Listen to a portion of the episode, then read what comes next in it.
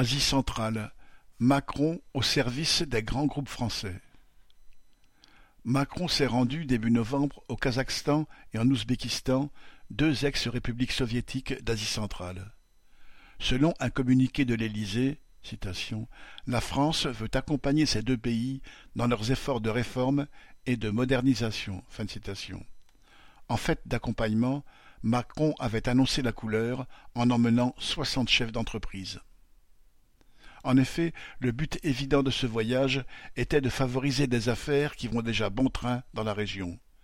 Depuis qu'elle s'est ouverte aux investissements étrangers, des firmes françaises ont déjà exporté 18,7 milliards de dollars de capitaux au Kazakhstan.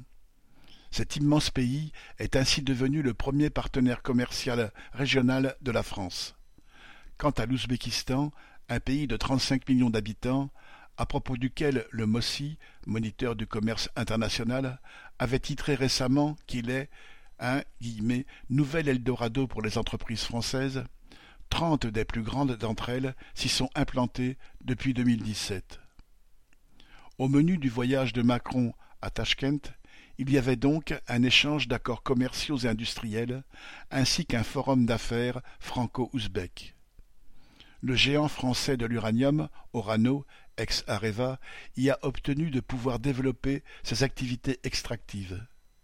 Quant à Veolia et Suez, qui ont déjà le marché du chauffage urbain et de l'assainissement de l'eau de Tashkent, ils ont encore accru leur implantation. Le Kazakhstan, lui, est un super Eldorado pour les 170 sociétés françaises, chiffre de 2022, qui y opèrent. Et ce ne sont pas des PME. Arrivé l'un des premiers, Total Energy lorgnait bien sûr le sous-sol de ce pays riche en hydrocarbures. Cette fois, il a conclu un contrat de parc éolien géant. Orano, qui y a créé dès 1996 la co-entreprise Gazatomprom, y exploite la plus grande mine d'uranium du monde. Elle fournit la majorité du combustible des centrales nucléaires en France. ADP, Aéroport de Paris, a acquis l'aéroport d'Almaty, la capitale économique du Kazakhstan, il y a deux ans.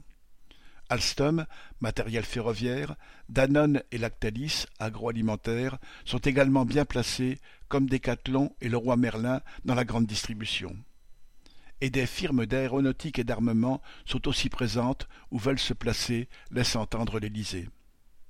Macron s'est donc employé à agrandir la part de gâteau des capitalistes français dans ce coin du monde qui leur semble d'autant plus prometteur que la Russie, engluée en Ukraine, n'a plus trop les moyens d'empêcher que ces morceaux de son ancien précaré prennent leur distance. La prétendue dynamique des réformes dont Macron se gargarise, c'est le flot de profit qu'assurent aux capitalistes occidentaux ces dictatures, jamais avares du sang de leur population et de leurs prolétaires.